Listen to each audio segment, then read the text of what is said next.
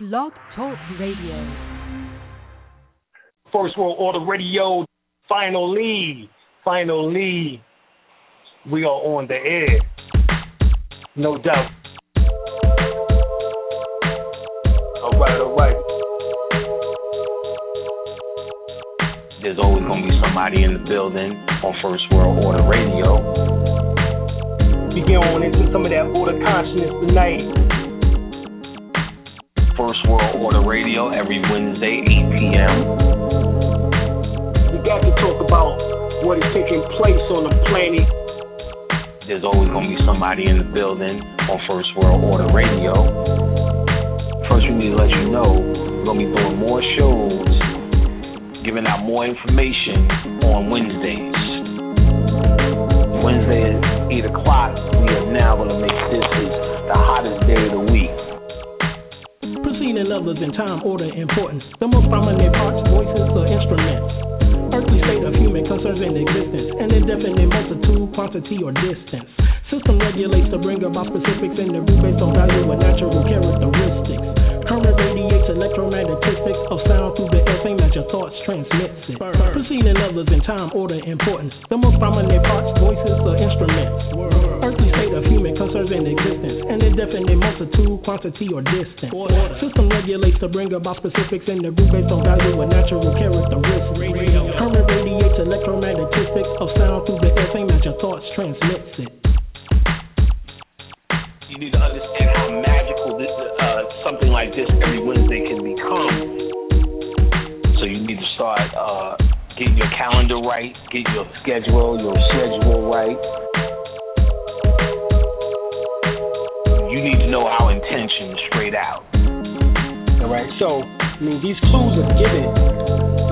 various languages was to piece the puzzle of this ancient mystery school back together again.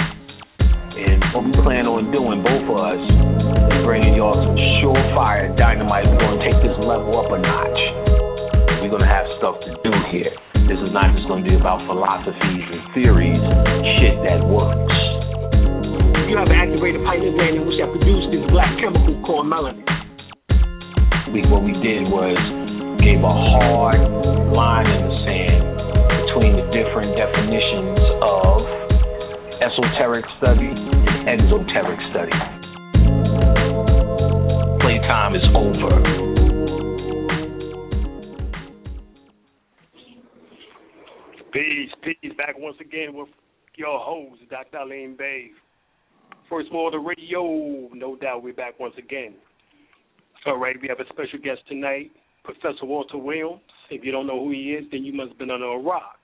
He is the phenomenal author of the books Historical Origin of Christianity, as well as also Historical Origin of Islam. Um, he's back once again with us. Brother Walter Williams, are you here? Yes, I'm here, uh, Brother Bay. All right. Appreciate you coming on tonight. I'm glad to be here. It's a pleasure to be with you again. All right. Appreciate that. Um, I'm bringing my co-host, Brother Fahim El. Are you here? Hey, how I tell you, Washington East. Dr. Yeah, I Ali. say Washington East. How you, all right. How you doing tonight? Doing well, brother. How you doing? How you doing, brother Williams? I'm doing fine, Brother Zayn. All right, brother. Well, all right. I'll All right. All right. Well, I know we're gonna get into uh, the deception of Greek history, um, plagiarism, as well as also um, the dirty, the three dirty religions, as we would say, and plus more. So, um, Professor Williams, you can also begin now when you're ready.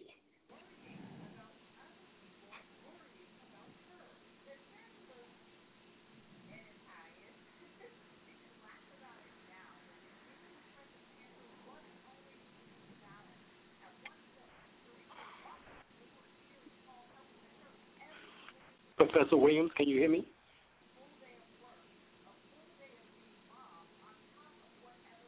I can hear you pretty well, brother. I don't know about Professor Williams. Uh, Right. I don't know. Ho- hopefully, um, he didn't get cut off or, or anything. Professor Williams, are you here?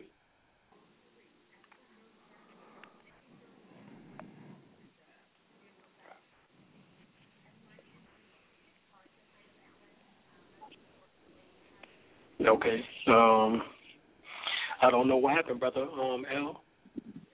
I don't know either. Um, let let me see if I can get him back on here. Okay. All right, but how you been doing otherwise? Um, Oh, I've been good.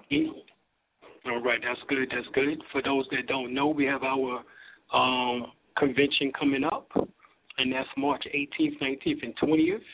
For those interested, give us a call at 910-364-9099. That's 910-364-9099. And you can definitely come out for those three days. Um, there's going to be myself lecturing and a few other people in which that um, you're going to get a phenomenal amount of information. Um, as you know, we go deep, so you you will learn everything from the science of law to metaphysics to the science of healing um, during those three days. So, um, you know, get yourselves ready. It's a donation of $150. Um, you can go to the website, www.dralimelbay.com, to the calendar of events and read more about it the hotels, the um, stay, the tents on the land, however you want to do it. Um, you know, you just tell us, and uh, we'll try to accommodate you the best we can. Um, for the all three days, that is, um, you know, that's drinks, that's food, and shelter. You know, um, you know, whether it's being provided by us or whether you get it from um, a hotel or motel, Holiday Inn, you know, whatever. You know, so um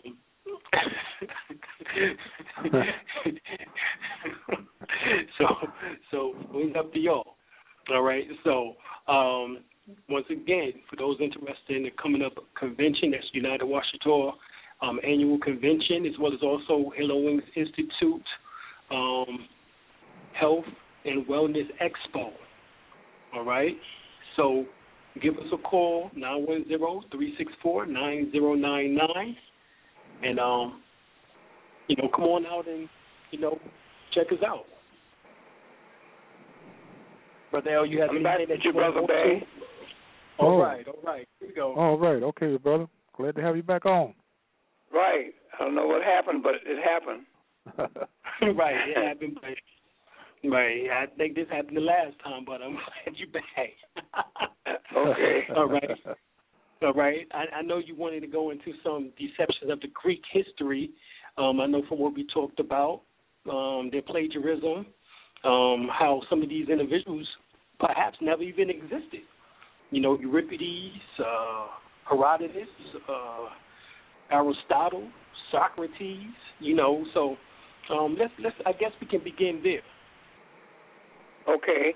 Well, first place you have to realize that Greeks does not have a historical beginning uh, for their um, history, or let me put it a little further than that.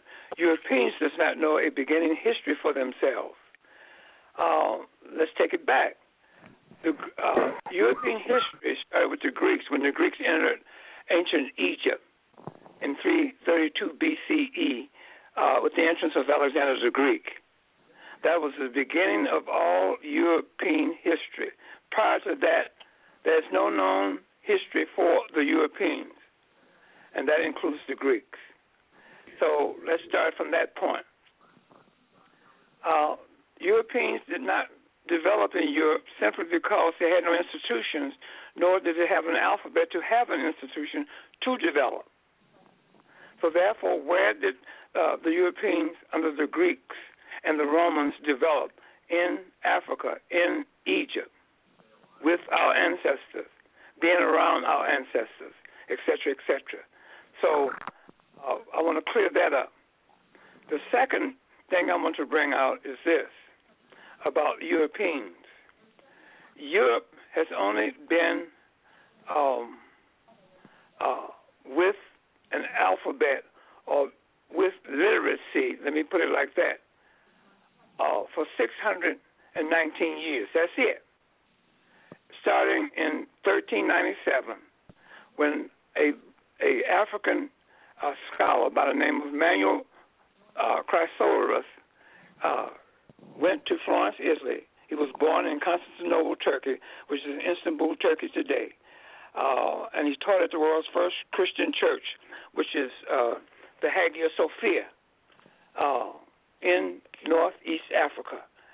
And he, in 1397, three years prior to uh, the beginning of the European Renaissance era, he, he went to uh, a curia.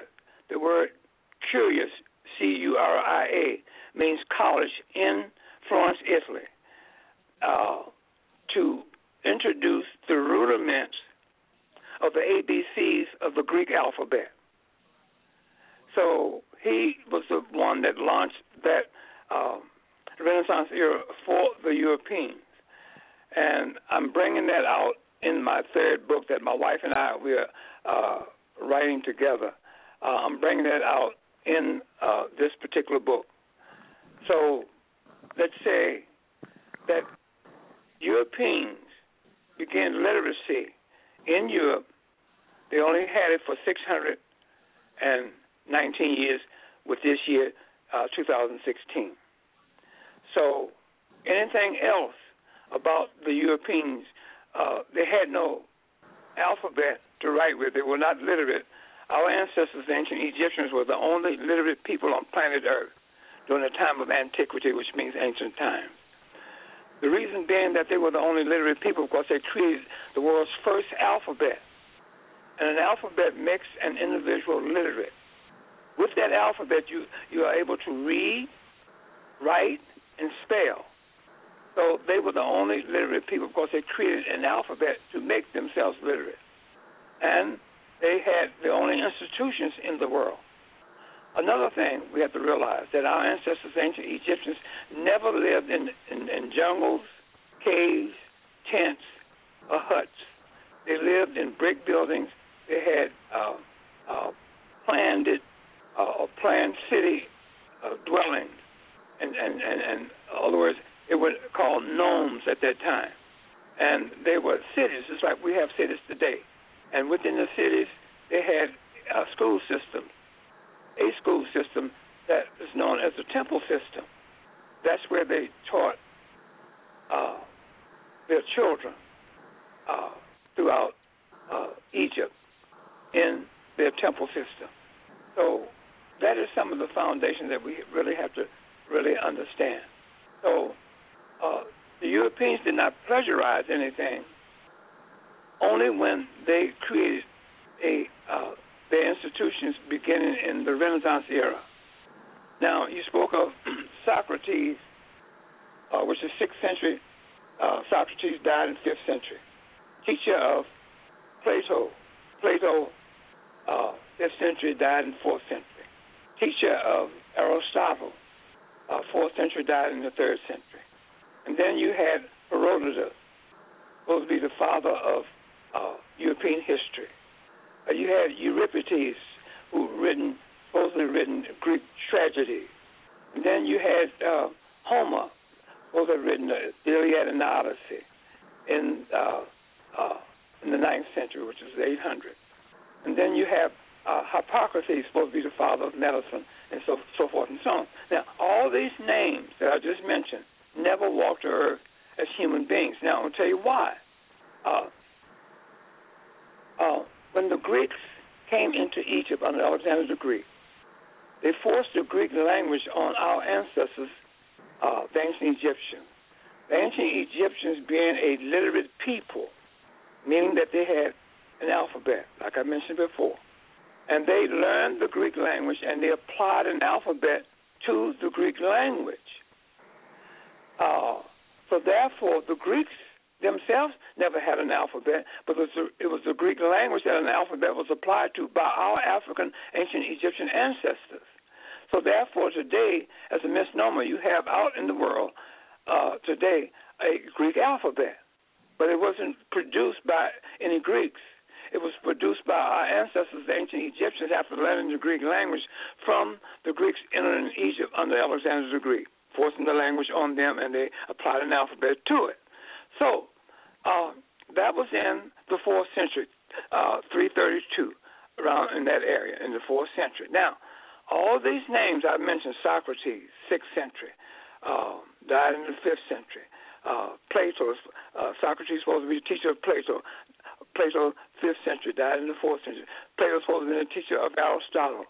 Uh, uh, born in the fourth century, died in the third century. Aristotle was supposed to be the teacher of Alexander the Greek, and this Alexander the Greek supposed to have uh, created a library for to house his books, etc., etc.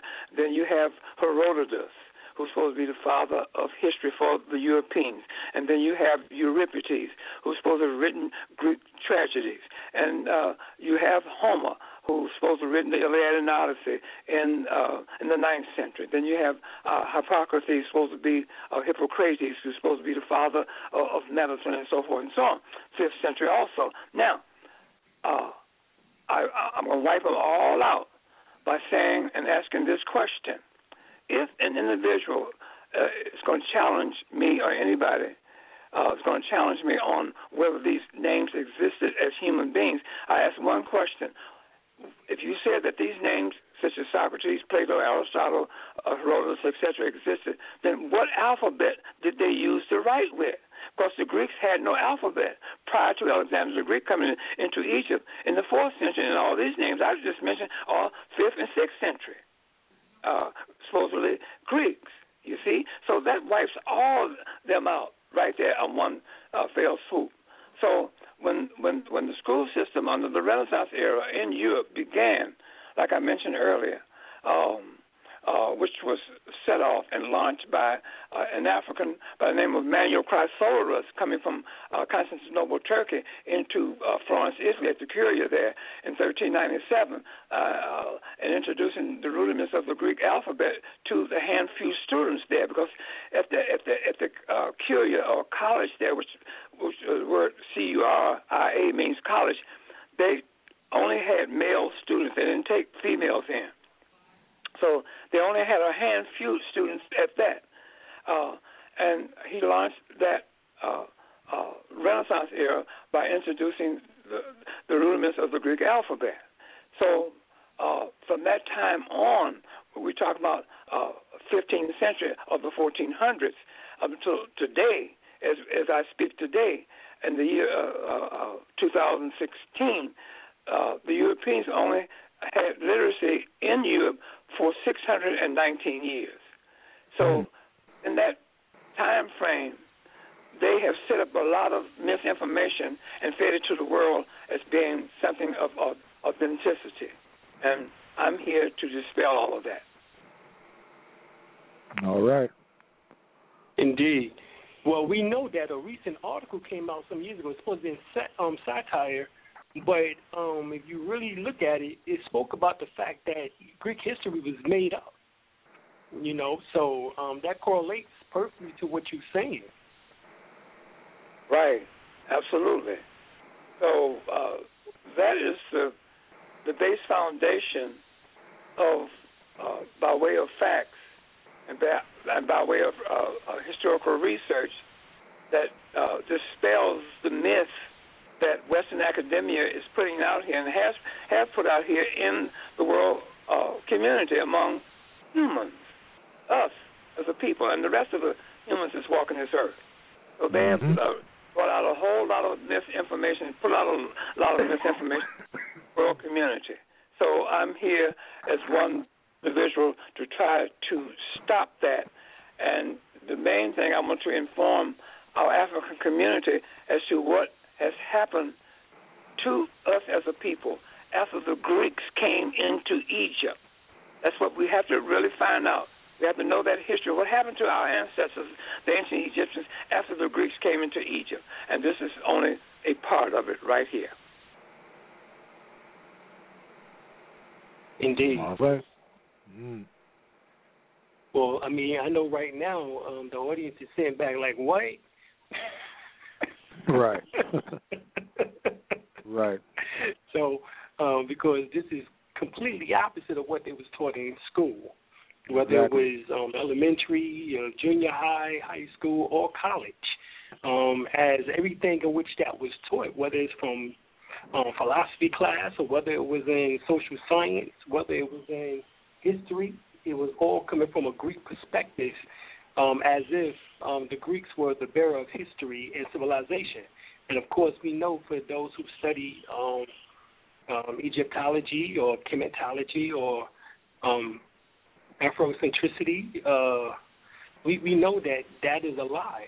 You know, um, from just studying our own history. You know, so I know from just reading what they never told you in history class by Indus Khamit Kush, or either Sex and Race by Jerry Rogers, um, the first Greeks, you know, which actually were the Minoans or the Cretans, um, these was Africans, you know, so the Minoans are Africans. And when we look at the uh, statues and and different other things in which that was there within ancient Greece, um, those was African people.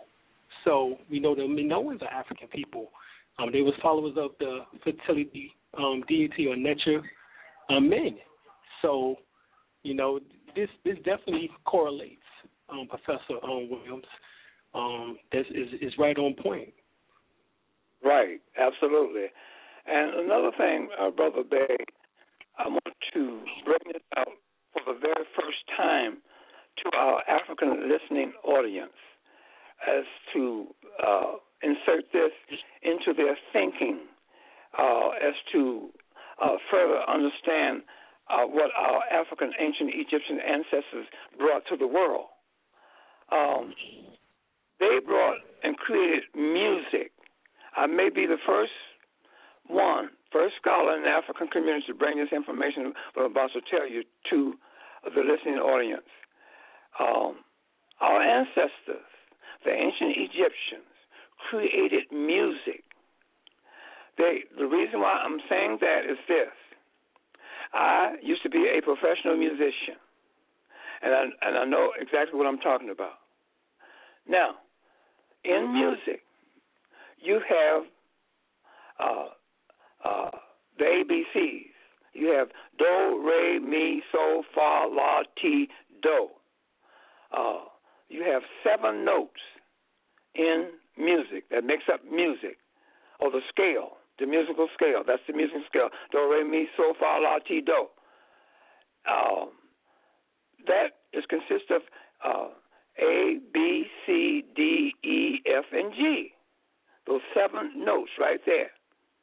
And you take do, re, mi, so, fa, la, ti. Do is the same note where you started from, which makes it's the eighth note or the eighth same note but a, a different higher octave. So you have basic seven uh, notes in the foundation of music.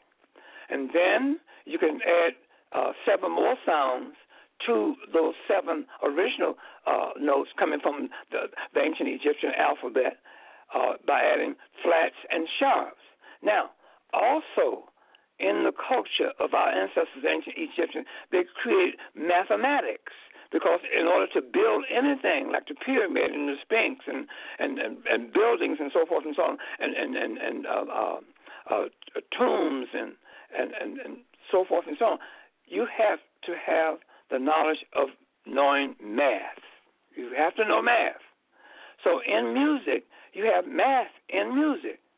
You have the uh, you have the the structure of of of the beat one, two, three, four, two,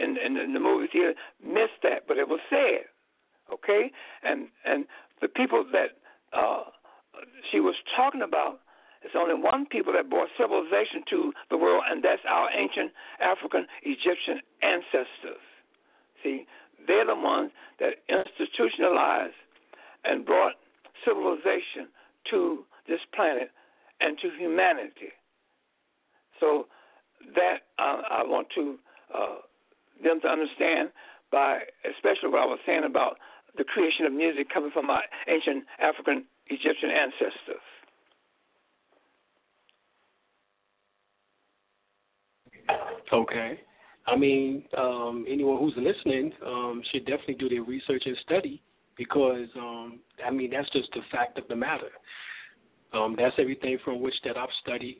You know, those seven particular um, tones or chords or um, notes. I mean, they correlate perfectly um, with the alphabet. Anyone who has, you know, taken music, you're absolutely right. A through F. That's just that's that's what it is. Um, so um, once again, uh, it sounds right in right in exact um, to me. And you said well, that's what it is. Uh, right. and I'm you saying that there's some fact and, and truth. Right. You see, right. So, and you said like that this is, and you said this information is in your um, new book, in which that is coming out, in which that you and your right um, wife wrote. Right. I'm, I'm coming out with this new book, and in this new book, I'm uh, have given a warning to all African scholars, teachers, intellectuals, and students do not use the chronology of ancient Egypt. Uh, because the chronology of ancient Egypt was created by Western academia using the Bible to do so. Our African ancient Egyptian ancestors never wrote a chronology of themselves. They left an immortal legacy in stone, in papyrus, in art, in literature, etc., etc., etc. So uh, they uh, never wrote a chronology. The first king of Egypt, the second uh, dynasty, and the third dynasty, and so forth and so on. Western academia, Europeans did that in order to control the culture of our ancestors, ancient Egyptians, in their institutions. You see, and also in a book bringing out five different chronologies all five have different dates. Okay, and the first one that I'm bringing out, showing uh, our African readers uh, what I'm, uh, the proof of what I'm saying is that uh, uh, it was a chronology taken out of a book of 1867, a uh, a, a a book called um, Egypt, and in this book they present a chronology. This is this book was written in 1867, and they they under, under, the chronology that they put in this book, they are saying that the first king of Egypt was Mesram. Well, Mesram is the son of Ham. Mesram is part of the family and table of nations in the Bible. Mesram is also called Egypt. So, and then they put Mesram and they put in parenthesis Menes, but they don't let the cat out of the bag when they say Mesram. You see, and then they they started the first dynasty as 21 uh, 88 BC. And then they tell you about what happened in 2188 BC, and then at the end of what they're telling you, and before they get into the next dynasty, they give you the biblical references where you can go and look up what they just what you have just read about what they're saying about Egypt. You see, so all that's in my book, and then um, uh, Henri Frankfort uh, put out a book in, ni- in 1943, 48, up in that area, uh, called Kingship and the Gods. And in this book, he is putting out. Um, he's he, he's got a, a chronology of Mesopotamia. That's biblical, but but uh, in this chronology that he's putting out, he put the first pharaoh as Narmer, Menes, etc., etc., and he's put uh, the first beginning date as 3100 uh, BC. You see, but here's the thing about it is that in his chronology, what he's trying to prove, he's trying to prove that some Sumerians walked this earth, and that the Sumerians, using the cuneiform, introduced the alphabet to the world, the writing to the world by way of the cuneiform.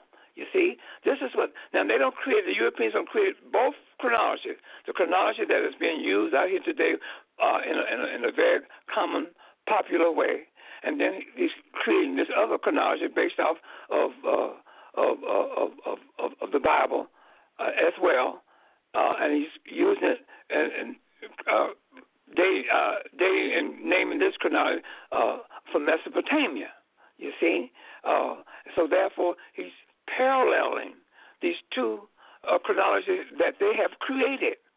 See, but but this this other chronology coming out of Mesopotamia that they created, they're trying to knock our ancestors out of uh, the spot for the for the people who brought literacy to the world. They're gonna say some kind of some kind of Sumerians that never existed. You see, so my wife is writing uh, a, a in depth chapter on the cuneiform and the Sumerians. She's, she's been uh, researching for three years to dig up all this information, and it's, it's a lot of information that is going to be put out in this book about what is going on and what has happened uh, in the world today by Western academia by putting out all this false uh, information, better known as lies. So we are exposing all of that. So that's just one aspect of the book, and it's going to be uh, the book is pregnant with a lot, lots of different information. So uh, we're working on it, and I cannot wait until it, uh, we can finally take it to press and have it produced so it can be out into our African community and in the world. I'm here. Okay. All right. Well, you you dropping so much information on the audience. I'm pretty sure um, we're gonna have some real good questions here pretty soon. But um, well, I know that we wanted to deal. Right, I know that we. Well, I don't think we have any on the line yet. But for those in which that want to call in, let me give you all the number. The number is six two six four one four thirty five thirty five. Six two six four one four thirty five thirty five. If you have any questions for Professor Walter Williams, definitely give us a call. Um, Brother L, um, you have anything that you want to say? Uh, yes, uh, I was glad that uh, Brother Williams had brought out the fact that about the term ancient Egypt, Egypt or ancient Egyptian. Uh, I, I, I'm currently writing a book myself on the Circle Seven. Uh, I had uh, I'm gonna take that out of my text So I appreciate you you uh, uh, uh, uh, dropping that on me on me. You know, so I not not to make that mistake. What was that, brother Al? That was the ancient ancient Egypt, ancient Egypt. Not to uh, say ancient Egypt, you know, because uh, mm-hmm. that is the Western European uh, terminology. Well, I wouldn't say that. Uh, uh, let's let's let's let's uh, let's let's let's do this. A lot of, of our African scholars like to use uh, and call Egypt Kemet. Okay. Okay. But see, the world know our ancestors as being the ancient Egyptians. They don't know our ancestors by being uh, under that name of Kemet. Right. Okay? So the, all the books, textbooks, all the, the books written by ancient Egypt uh, is depicting ancient Egypt under that name uh, by calling it ancient Egypt. Now, uh, they saying the Western, uh, I'm sorry, African scholars are saying that the word Kemet is a Greek name. Well, I said this that uh, the ancient Egyptians coined that name for themselves. When they ask, "Who are you?" Uh, we. Uh, I'm. I'm a Egyptus. I'm an Egyptos, etc., etc., etc. While speaking Greek, now they were speaking Greek. Now you remember they learned, they forced the Greek language on our ancestors, and our ancestors learned that language. So while speaking Greek, under the domination of the Greeks, they coined for themselves the name Egyptus or Egyptos. Okay? Like Jesse Jackson, while speaking English, told Western uh, media uh, to call us Africans living in the United States of America African Americans. He said that while speaking English. So it wasn't no European that coined the name African Americans for us. It was Jesse Jackson speaking English who uh, coined that name, or one of the ones that helped coin that name. But he brought it to the uh, news media so they can use it in their reporting of the news about us. You see, so right. uh, we don't want to uh, diminish anything because uh, the world knows our ancestors as being the ancient Egyptian. You see, so uh, you can call it Kemet if you want to, but I don't use that word. And then they say that Kem, the word Kemet means the land of the black or black land. That's okay, fine. Now you have the whole continent of Africa under the European name Africa. So if you want to change that name from Africa, you can call the whole continent of Africa Kemet, because Africa is the home of the uh, uh of of the blacks or the black land. You can use that form. That's just another idea that I'm that I can put out there in the arena into the minds of our African uh, thinkers. You see, so okay. uh, let's not argue over Kemet, okay, uh, being a European uh, uh, name given to our ancestors, ancient Egyptians. That name was given to uh, our themselves coin themselves by speaking Greek while doing it. You see, so uh, that is the equation for that. Okay. So let's. I always stick with uh, ancient Egypt, and then you, you're saying that you're writing a book. I'm, I'm assuming that you that you are Noble Drew Ali uh, scholar. Mm, somewhat, yeah. Okay, because he uh, he put out his his uh, Quran or his his literature uh, with that seven in there. It was very dominant because it was on the front cover. Right. That's what made me ask you: Were you uh, studying uh, under the Noble yes. Drew scholar, you know, scholarship? Yes. Okay, that's fine. It's great. Yes. I just want to throw that out there to you about Kemet, so you can maybe kind of rethink that and uh, okay. get back to ancient Egypt because the world know our people as uh, being the ancient Egyptians, and everything is geared toward that. All the museums around the world got ancient Egyptian artifacts. You see, so uh, you know, so that's the reason why I focus on uh, the use of the name ancient Egypt. It's more powerful anyway. Okay. Well said. Okay, well, um, Professor Walter Williams, let's. I guess we can get into um, religion, um, that particular aspect. Um, I know we was talking about 332 BC with Alexander coming in and um, allegedly putting together the Alexandria Library, in which that allegedly was burned down. Um, 700,000 documents and you know was um, destroyed or burnt.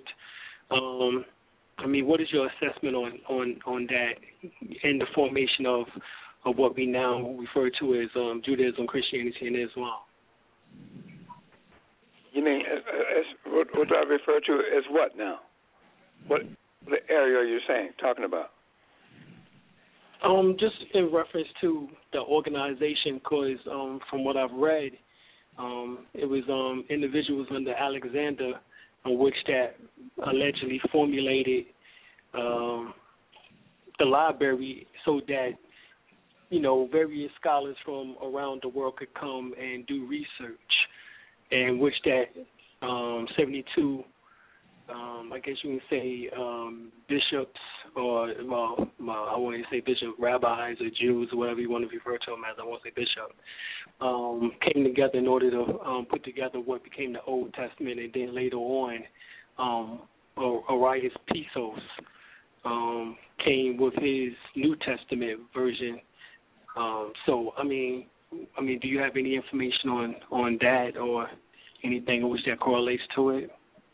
Yeah, so first place, there was no uh, 72 or 70 Jews being in ancient Egypt.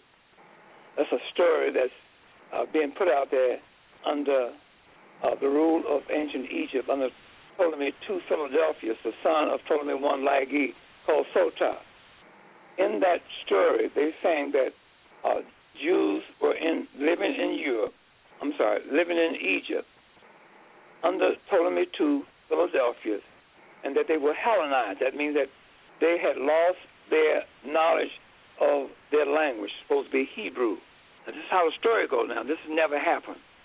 And that uh, while in Egypt, under the, uh, under the uh, Greek rule or the Ptolemaic rule, um, they couldn't read or write Hebrew. So therefore, they were uh, Hellenized. That means that they were uh, transferred on into uh, thinking Greek or Greek taught, which is another misnomer. But now they say that this Ptolemy II Philadelphus uh, sent to Jerusalem for 70 uh, scholars. Okay, 72 scholars.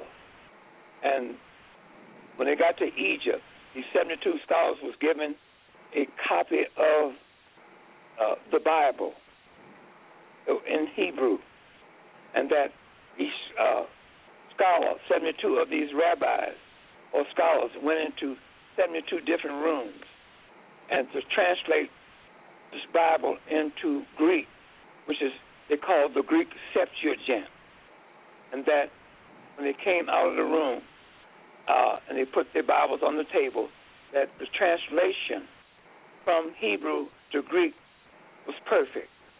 And that allowed the, the Jews in Egypt to be able to read and write. That's a lie. Okay, um, that never happened. Okay, there's no such thing as a Jew in human form. But that goes into another subject. The only place that you find Jews, Canaanites, and Israelites is in between the pages of the Bible in a narrative story, fed to the a believer. The Bible is a book that one has to believe in. If you believe in the stories in the Bible, then you have created whatever these stories are telling you. They're t- talking about Jews or Canaanites or Israelites, then if you believe that story, which uh, is talking about the Canaanites and the Jews and the Israelites, then you have created this Canaanite, Jew, and Israelite in your thinking, in your belief. You did that. But it's just you're taking it from a narrative story. So get back to the Greek Septuagint. That never happened. LXX. Okay? If if if an individual uh, literature called the pseudepigrapha of Aristeas that'll tell you exactly what I'm saying. Okay? Now, uh, getting into uh, Piso. There's never been a Piso. It's another misnomer.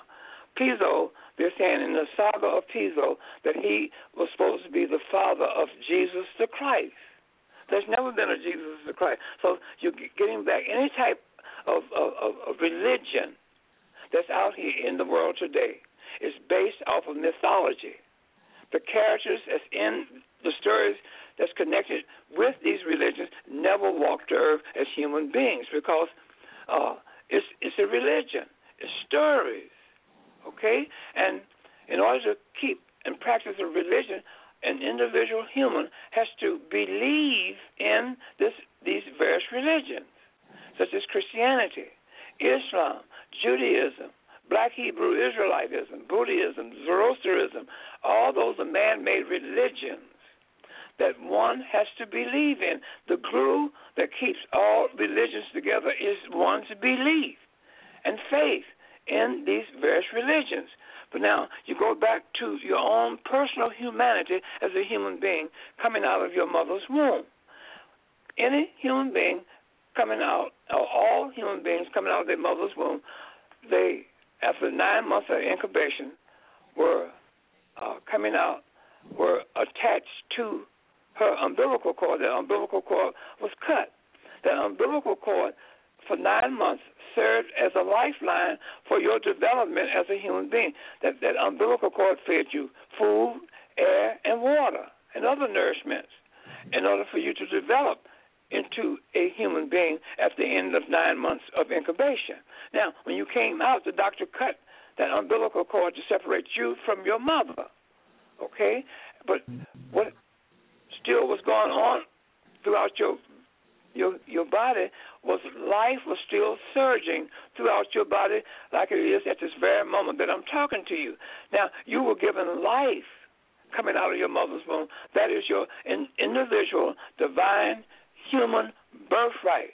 But you were never ever given a religion. Man gave you the religion. Man gave humanity a religion to control man.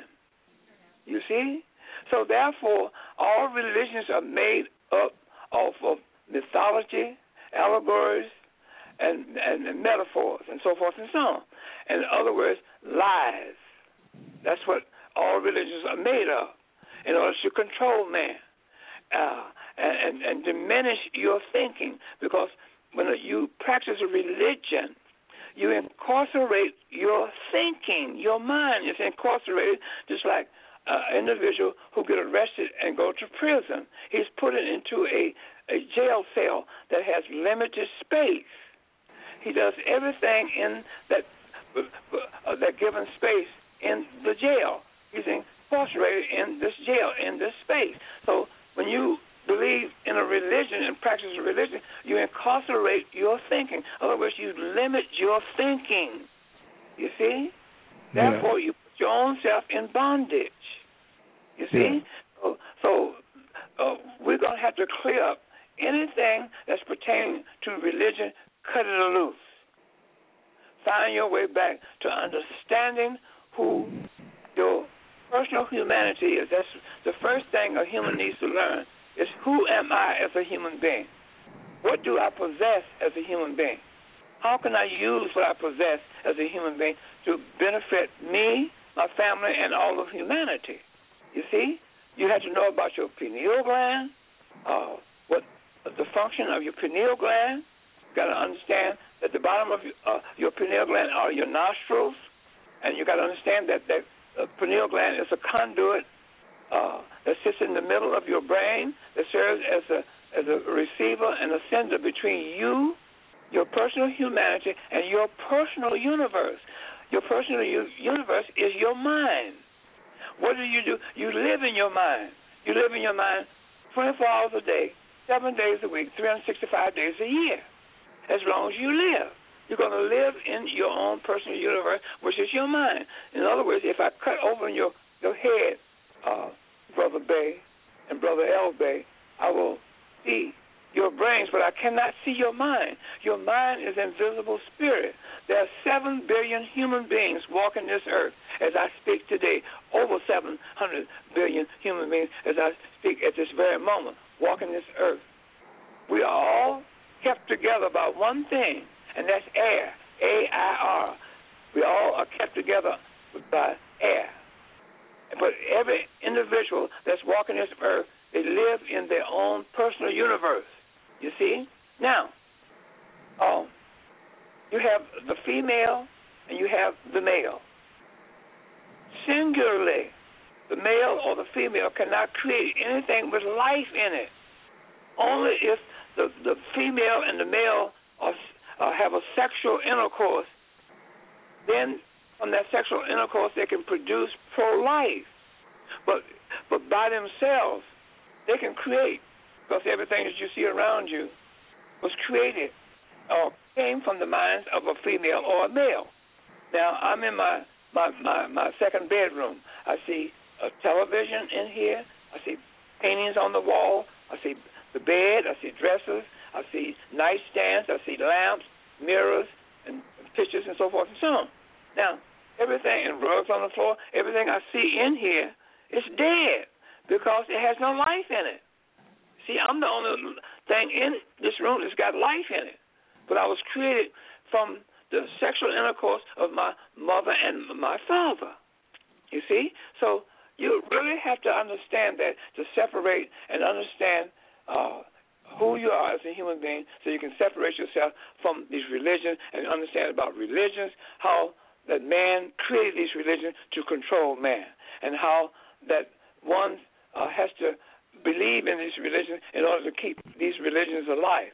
Alive. So therefore, when you believe in the religion, you're giving your power, your personal human power, to sustain and make these religions alive. You are doing that. You see, but at the, at the same time, the, these religions uh, are kept together by your belief. So therefore, you are incarcerating your thinking. This is what you're doing. And the Christianity is very, very detrimental to us as a people. Very detrimental. Why?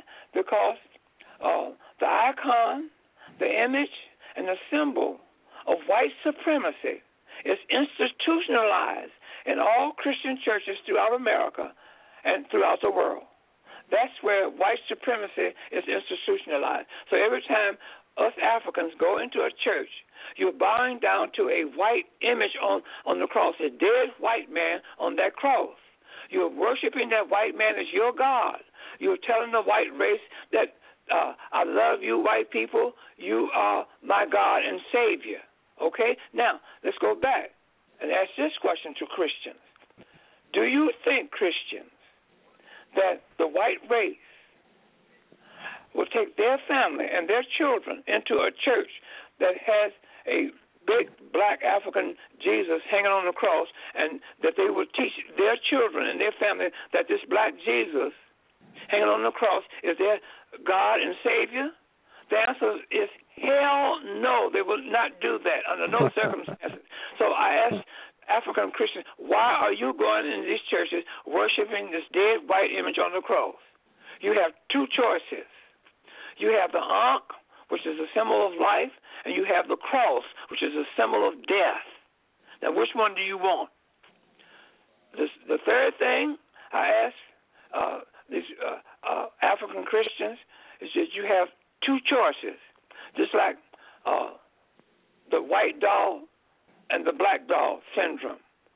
Um, you ask uh, the African child in the United States of America, which doll do you do you prefer, this white doll or this black doll? And most likely they're going to pick out the white doll. Okay? So today I'm asking Christians, you have what is the name of your African god that looks like you? What is the name of it that looks like you? And when I ask that question, their mouth drops open and they have a puzzled look on their face.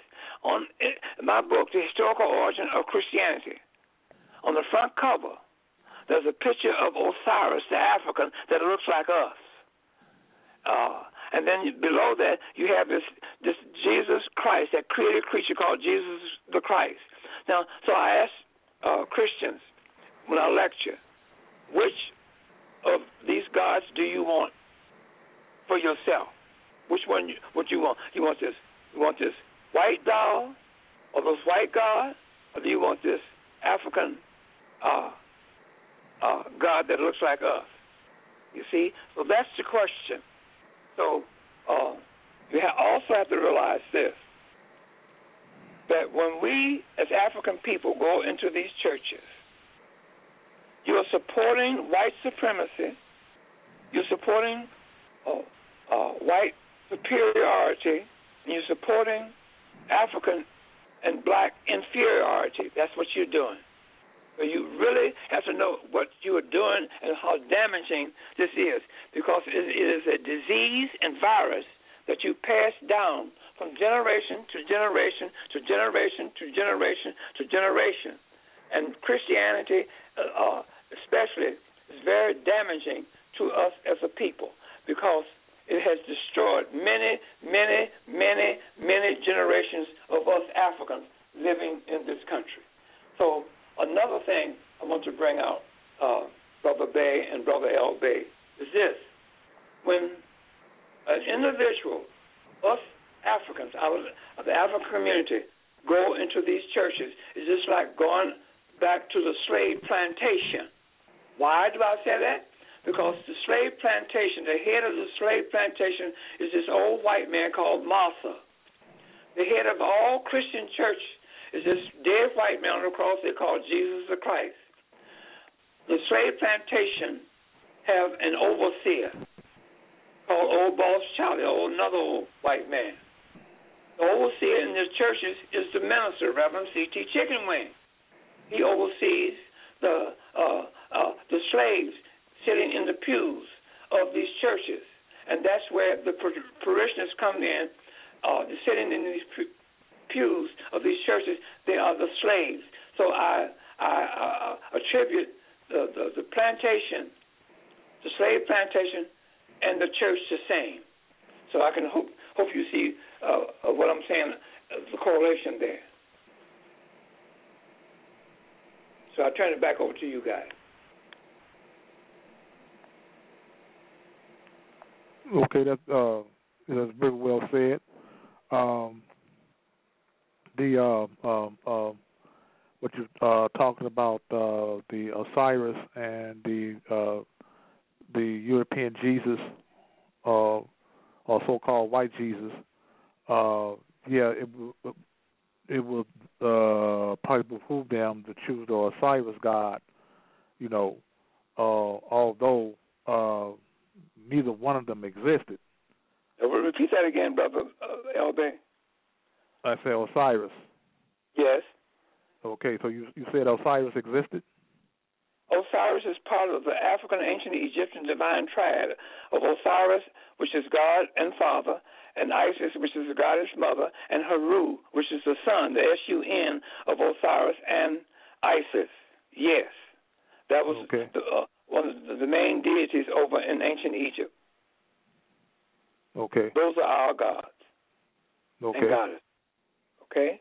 And the Coptic Egyptians, they're the ones that created uh, a god for the European. Okay? Because we had our gods, but they gave our gods and goddesses away.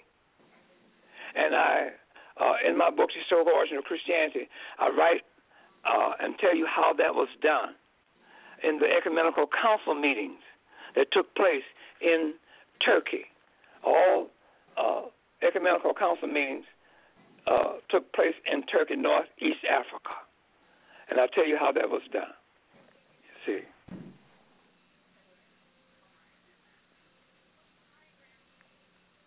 Yes, brother. Brother Bay? Yes. But that I'm still here. Uh, but this Brother L. I'm still here. Oh, Brother L. Okay. Brother uh, L. Uh, I'm still here. Um, yes. What, what was the question again? No, I, I, I, I was talking about uh, piggybacking on what you were saying. I have no questions for you. Oh, okay.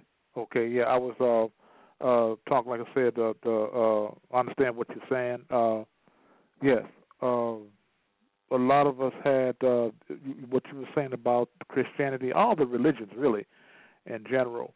Uh they have they are they are mind control institutions or systems. They're what now? They're uh, all religions are mind control institutions or Correct. systems. Correct. Know, uh, used to enslave the, the masses of the people Correct. Uh, Absolutely. for their own uh, the, whoever was head of these religions. Uh, that they're used to enslave the masses for their own agenda, Correct. and- Absolutely. and they have done a masterful job. Uh, you, you watch, uh, especially during the Easter, the so-called Easter and Christmas holidays. You watch television, and you see how many millions and millions of millions into millions of people uh, gather for these events. Correct. You know, although uh, they are celebrating something, but they're not celebrating what they think they are celebrating. You know, uh, the Easter dealing with the spring equinox, and the the the, the, the uh, Christmas uh, holiday dealing with the uh, winter solstice. Correct. You know, uh, this is what they're actually celebrating. But if you tell them that, they will look at you like you have lost your mind or just went out to lunch. Correct.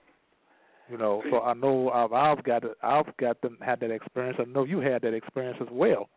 Correct. trying to tell people, no, that's not what uh what what you're celebrating. You Correct. know, you're celebrating the sun's uh the return after the three days of this excuse me of his stagnation. Now on the twenty fifth, it uh, one degrees. Um, it, it moves one degree. Actually, the Earth is moving one degree southward. Actually, to make the sun, the sun appear to be moving one degree north. But Okay. actually, it- the degree is one degree, so that means the sun has been born again, Okay. and that's what they're actually celebrating. You know, like they said, uh, uh, uh, joy to the world. Our Lord has come. Let earth receive its King. You know, its King is talking about the sun. Okay. But but they but they they will argue you down tooth and nail. You know, no, we're talking about Jesus Jesus Christ. You know, our Lord and our Savior. You know, and it's almost to the brink, if not to the brink, or if not insanity. Correct. Well, let me throw this in, uh, brother L. Is this? Um, it goes back to, and this is what people, the masses of people all over the world, uh, of all races, creeds, and color, who are Christians, don't realize this because Western academia has put this lie out, uh, starting with uh, coming from the Vatican. Okay, when Christianity, the seat of Christianity, moved out of northeast Africa, out of Constantinople, of the world's first Christian church ever built on earth, known as the Hagia Sophia, commissioned to be built by Justinian and his wife in 532, finished uh, in 537 by African builders and African designers of that church. On the front cover of, my book, The Historical Origin of Islam, I'll show you a picture of the Church of Hagia Sophia and uh, and its minarets outside. But that goes into another history. But getting back to this world's first Christian church, uh, it was built. I mean, finished uh, being built in 537, December the 27th. 537. Okay? And that church was built for Mary and Christ, the Hagia Sophia, the Church of the Holy Wisdom, which is another name for this Jesus the Christ. Okay? It wasn't Jesus' name, it was just Christ. Mary and Christ. So when the seat of Christianity, after 900 and some odd years later, moved out of northeast Africa into uh, on the outskirts of Rome, Italy, over the catacombs, um, uh, using the Gregorian calendar, they lost two days. So, for for over 900 years, they celebrated mm-hmm. uh, the birth of that church or the finishing building of that church on December the 27th. That was done in Northeast Africa when the, when the seat was in Constantinople, Turkey. When it moved out of Northeast Africa, out of Constantinople, out of the Hagia Sophia into Rome, when John VIII went to the Curia there in Florence, Italy in 1439 and relinquished what is known in history as the donation of Constantine to make way for the seat to be moved into northeast, I'm sorry, into Europe, on the outskirts of Rome, over the catacombs. So Eugenius IV and Nicholas V had dead bodies uh, dug up to make way for the building of the Vatican and the building of St. Peter's Church that was in 1445, known today as St. Peter's Basilica. Mm. And by using the Gregorian calendar, they lost two days and uh, celebrating the uh, Mary and Christ, uh, which is which is Mary. They said Mary and Christ, Mary Christ Mass, or the Mass celebration for Christ on the old original date of December the 27th. By losing two days using the Gregorian calendar, they celebrate that on December the 25th. And that's how that came about historically. Okay. Okay. That was uh, also that was uh, doing uh, of that part of the Nicene Council. No, the Nicene Nicene Council number one was 325. That had had nothing to. do. This was uh, many years after that, over a thousand years after that. Okay. Uh-huh. Yeah, that would be. You're right. That would be. Yeah, You're right. because Christ was Correct, created yes. at the Council of Ephesus in 431. Yeah, right. That would be. Uh huh. That'd be a little, little over a hundred years later. Huh? Yes. That, that would Yes. be a little bit over a hundred years later. Oh, a thousand years or, or more. A thousand years a little later. Yeah, a little over Yeah. a thousand years. That's right. Because you're dealing with the Right. next century. Yeah. Uh, so okay. So uh, the uh, what about the three, the first three popes being uh, Africans? Well, starting with where? Starting when? What date? Uh, I was saying that uh, August, uh, uh, August, not not not uh, not Augustine. Who was that? I'm not sure who it was. Um, I can't place the dates, but uh, uh, I was reading. I think it was one of the book. Uh, I don't know if it was your book or was it uh, what they never told you in history class about the Uh, first three wasn't in popes my- in to be my book. African. Uh, not in my books. Now, Augustine was an African. Augustine lived over there in that area. Today, as I speak, the Roman Catholic Church uses the teachings of Augustine as being the foundation of the Roman Catholic Church. So that was a Augustine that walked this earth, but he was a Coptic Melkite Egyptian. Okay, Okay. that's what I was right. Yeah. So uh, uh, let's go back historically and get where uh, the African popes come in, not Augustine. Okay. Now, let's go back to the Council of uh, the Ecumenical Council called the Council of Nicene, or the Nicaea One Council meeting, which took place in 325 uh, in the Common Era. Okay, that council meeting was called of three things, historical things that happened. And I mentioned those three historical things in my books, Historical Origin of, of Christianity. Those three things was one, the Donatus schismatic controversy. Two, the donation of Constantine. Three, the strong statement by Arius. Those three incidents caused the Council of Nicaea I to come about in 325, and all council meetings took place in northeast Africa in uh, the country that's known as Turkey. Okay? Now, uh, what is the Donatist Schismatic Controversy? The Donatist Schismatic Controversy is a fourth century North African schism that broke out in the secular community in Egypt and in North Africa. Okay? Uh, when a prominent member of that community uh, uh, turned over uh, certain sacred documents to the Roman occupying forces there in northeast Africa. Okay? Mm-hmm. Against the wishes of Bishop Donatus and the, and the Metropolitan Bishop Secundus, they told him, don't do this. Uh, uh, do not turn those sacred writings over to this uh, Roman ruler, which was the co-ruler at that time, Diocletian.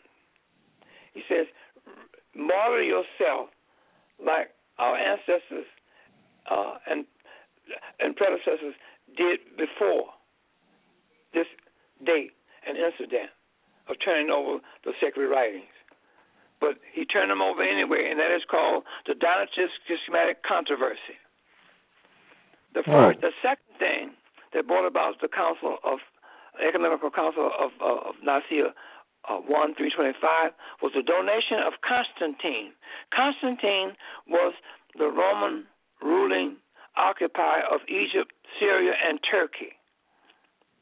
And uh, for 645 years, from the creation of the image that we know today as Jesus the Christ was created in 320 BC, uh, from the image of Ptolemy I Lagi, given the attributes of Osiris and Apis the bull representative of Ra, uh, with with the composite name of Osiris, uh, uh, uh, Serapis, old Serapis, using the composite name of Osiris and Apis the bull, representative of Ra, given to Ptolemy I Lagi, called Soter. The word S the word S O T E R means savior, but uh, but I'm going to uh, tell you that, start you there, and then bring you because they tried to get the secular community each to accept this Ptolemy under the name of of Serapis uh, as a god, and, and and and respected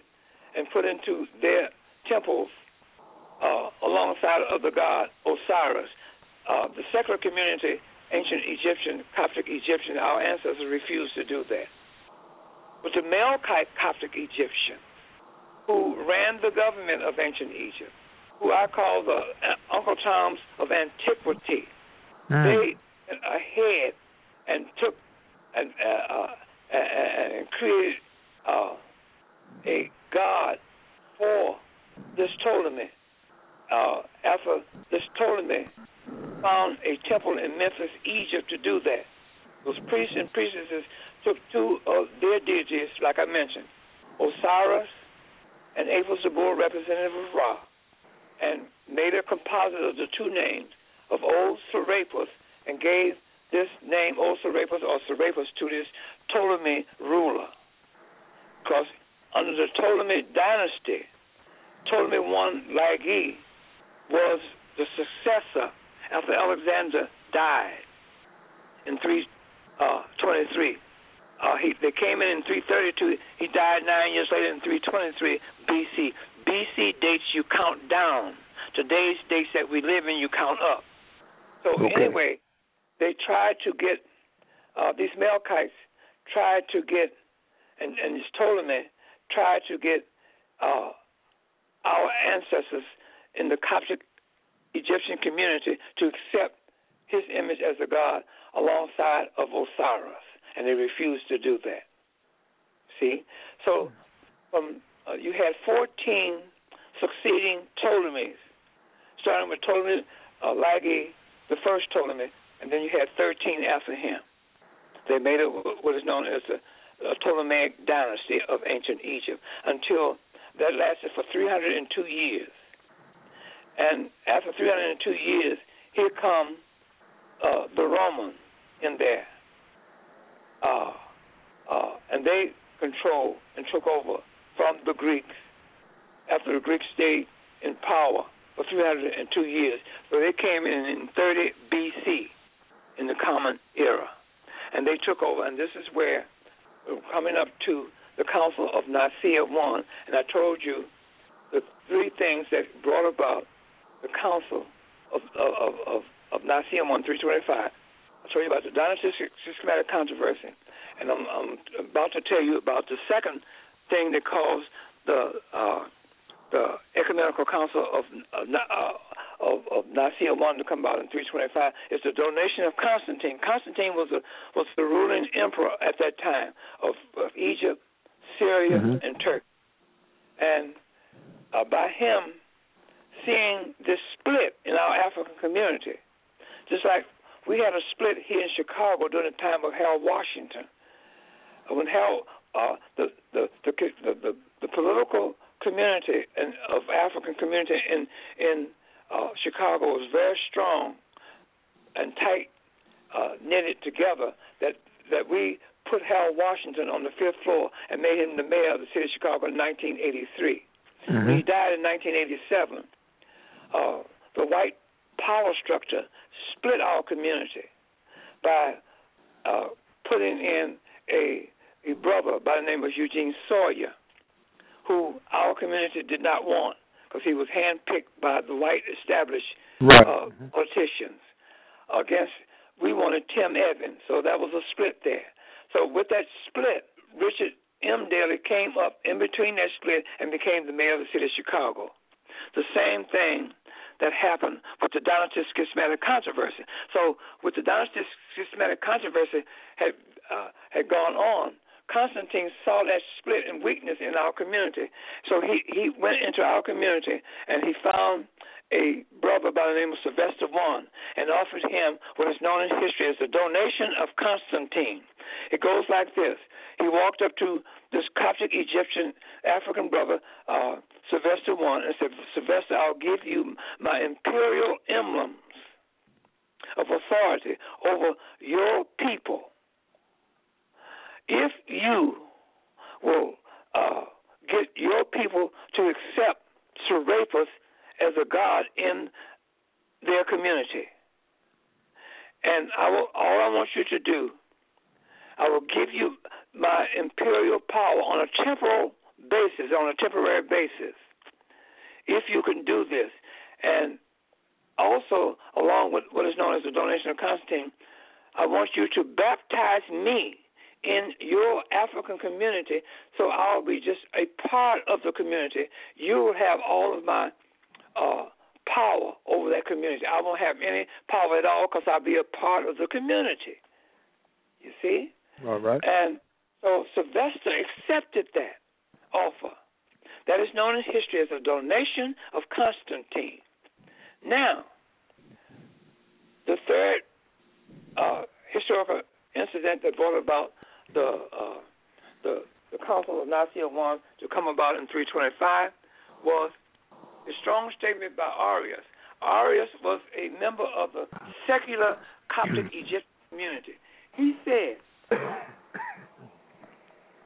that Serapis, which is known today as Jesus the Christ, was a created creature dissimilar from the Father. Now, who is the Father? The Father being Osiris a perfect creature, but a creature nevertheless. See? So, uh, uh, at that same council meeting of Nicaea I, the Melkite Coptic Egyptians took Horus or Haru, which is the son of Osiris and Isis, out of that ancient Egyptian African divine triad. They took him out and they put this white image in its place. He took the S-U-N out and put the S-O-N in its place. It becomes mm. the son of Osiris okay. and the son of Isis. You see? So now the the two African uh, deities, Osiris, which is God and Father, Isis, which is Goddess Mother, Africans have now have a white son. Uh, Arius said that this Serapis was a created creature. Dissimilar, meaning not like Osiris, but a perfect creature, but a creature nevertheless. And Mhm. those three things, the Donatist Schismatic controversy, the strong uh, statement by Arius, and the donation of Constantine brought about in history the, uh, uh, the Nicene Ecumenical Council of 325. So Constantine did not call that council meeting because he had no authority to do that because he gave his imperial authority over to Sylvester I. Sylvester called that council meeting. Oh, okay. You see? Hmm. And at that council meeting, by them, the Melkite Coptic Egyptians um, are taking this Serapis, which is the sun, and you heard that Jesus the Christ is the Son of Man. That's true. Man can only make creatures by himself. He can only bring pro-life if he's have a sexual encounter with a female. This what didn't have. They created this Serapis, so therefore he was a created creature. Okay, and dissimilar from the Father. So uh, these Melkites said, now this created creature of this white Serapis is now the son of Osiris, and they said that uh, they said God the Father, which is Osiris, God the Son, which is Serapis, today known as Jesus the Christ, the same. That is called the Homogeneous Creed. They created that right there at, at, at the Council of the Ecumenical Council of Nicaea one in 325. The Nicene Creed. God the Father, God the Son, the same. 56 years later, they had another council meeting called the Council of Constantinople 1, 381, where uh, uh, the Roman rulers wanted to take the Homogeneous Creed that was created at the Council of, of, of Nicaea 1, 56 uh, years earlier, to become the creed of the Roman government. The Melkite, I'm sorry, the, the Coptic Egyptian uh, members of the secular community refused to accept that. Hmm, So that's the reason why that second ecumenical council was called to try to get the secular community to accept the, what is known as the homogeneous creed: God the Father, God the Son, the same. In other words, Osiris and and and and uh, and, and and Serapis being the same. They refused to do that. Then, uh, fifty years after that, you come up to the Council of the Ecumenical Council of uh, of Ephesus in 431, and this is where the drama come in. At the Council of Ephesus, the Mel, I mean the Monophysites under Eutyches said that Serapis had an Osiris-like spirit, but no human nature. In order to have a human nature, an individual has to be born through the body of a female. Has to be born through that. So what they did, they went back into the African ancient Egyptian divine triad and took Isis out of there. And they created a created creature called the Virgin Mary. In order for this Serapis to have a human nature. In order for anybody to have a human nature, one has to be born through the body of a female. You can't deny that. Right. So they created this created creature called the Virgin Mary, giving this created creature, the Virgin Mary, the title of Theotokos. The word Theotokos means the mother of God. Nestorius, who was also a Melkite, I'm sorry, who was also a Monophysite, said that he could not accept the Theotokos in this created creature, the Virgin Mary. So therefore, the Melkite Coptic Egyptians took these two created creatures, uh, the Virgin Mary and the created creature Serapis, and they amalgamated the two together. And while speaking Greek, these Melkite Coptic Egyptians said, after the amalgamation was done between these two created creatures, Mary and, and, and Serapis, they said, now this is the Christos. And in English, they were speaking Greek. And in English, the Christos means now this is the Christ. So this is how this uh, Christ was created, right there in uh, Ephesus, in Turkey, in 431, mm-hmm. by those Melkite Coptic Egyptians. So uh, he was Christ then. Serapis no more but Christ. And, and, and from then on, uh, the rest of history, uh, I can tell it, but it takes some time to tell it. But anyway, uh, that's what I have to say about that. Yeah, that would, yeah. yeah. And it's been going on ever since after that. Correct, absolutely. This so, very yeah. moment that I'm talking and we're talking. yeah, you're absolutely correct on that. Yes, uh, so they um, uh, uh, that's what's going on. Like you said, even as we speak, uh, like I said, all these institutions, like the church, the institution of the church, and uh, actually, it is a like I said, and I say it again, as it is a mind control system or institution. Correct. Uh, it, it it is built on falsehood, all built Correct. on falsehood, and that these people hold so dear to, you know, and and sometimes will go to war with you over over, and kill you over it. This know, is true. Over See, a here, lie. That's correct. It's nothing but a lie. But but here, uh, brother L. Bay, is this: is that our people in the African community don't realize that the uh, the institution that you and I are talking about was created by the European. This is his institution that's based off of these lies.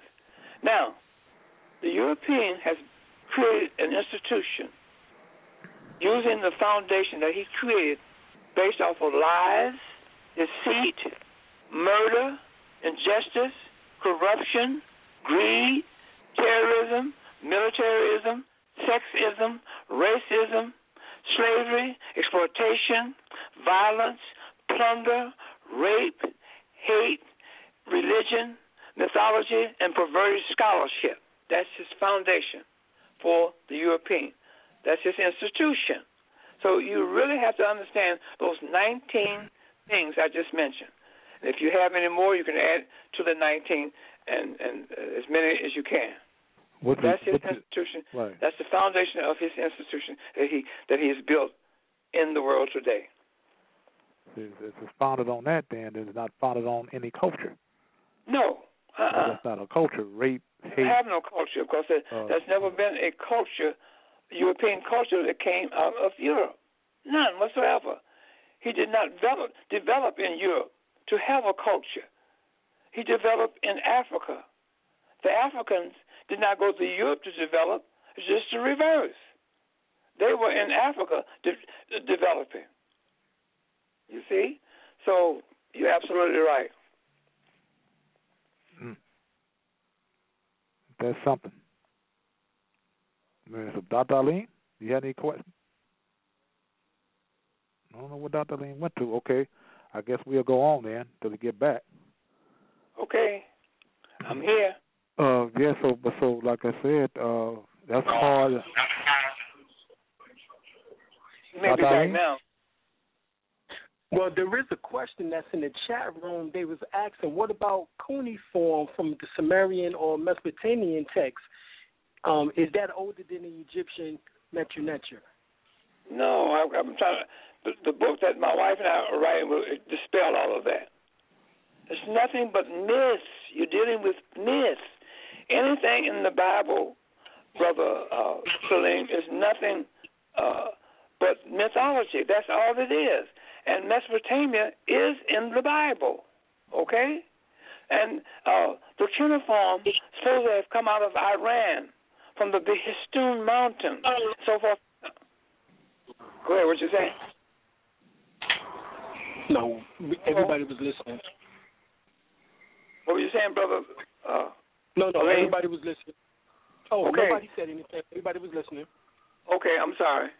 No, that's mm-hmm. that's not true because what they're trying to do with that that if you fall for that, don't fall for it because it is a it is a a, a, a lie put out here by Western academia to discredit and take the credit away from our ancestors uh, being the first illiterate people on planet Earth. Uh, what made them literate was they created the world's first alphabet and writing system. They're going to say that that out of Mesopotamia, using the cuneiform, a non humans by the name of Sumerians uh, produced and the world's first writing system. That's not true. Don't fall for that. And the book that we, my wife and I produce, producing will, will dispel all of that. The name of the book that we're writing is called Dispelling Myths of Ancient Egypt. That's what it is. So we're going to dispel all of that. Like I told you earlier about the about the chronology. The Europeans created this chronology that's out there now. The first dynasty, second, third, fourth dynasty, etc., etc. They created that, and then they created a parallel uh, uh, chronology uh, based on Mesopotamia to parallel that. Now they're in control of both chronologies. They can say uh, whatever they want to say about whatever they want to say. You see? Now, uh, Mesopotamia, uh, where do you find Mesopotamia? Uh, you find it in the Bible. The Bible says that Mesopotamia is in Iraq today. Iraq uh, was a part of Arabia. One has to realize that. After World War One was over with, World War One was 1914 to 1918. After World War One, the League of Nations in 1920, the League of Nations is known today as the UN today. The League of Nations in 1920 gave the British government the mandate over Northeast Africa and the British government named that area the Middle East to make that area of, that they call the Middle East today the land of the Bible. Okay? Now, uh, in 1920, the League of Nations gave the British government, under this, uh, uh, a mandate over Northeast Africa, except for uh, the country called Syria in 1922, they gave uh, France, Syria, and, and, and, and France boarded off Syria and made Lebanon out of it, and Beirut, that you have all that today. Under the mandate that the League of Nations gave the British government in 1920, the British government went into Arabia and boarded off Arabia and made Iraq out of it and they boarded off Iraq and made Kuwait out of that to break up all that oil reserves over there. Excuse me. They didn't want all that oil reserve to remain under one ruler. You see? And they took, uh, and in 1929, they took a region that is known as Jordan, and they built what is known as the country Jordan, began to be built in 1929 by the British. They call that Transjordan.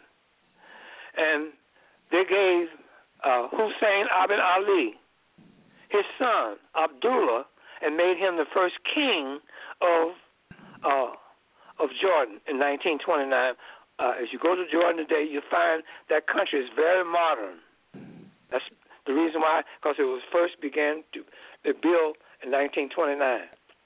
And they gave the second son of Hussein ibn Ali Iraq, uh, in 1920, made him king of Iraq.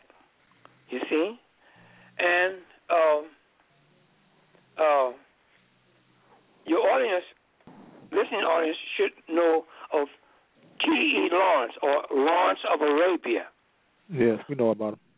Hussein ibn Ali helped the British topple the Ottoman government because uh, T.E. Lawrence was a, a, British agent yes, he was. operating of Egypt.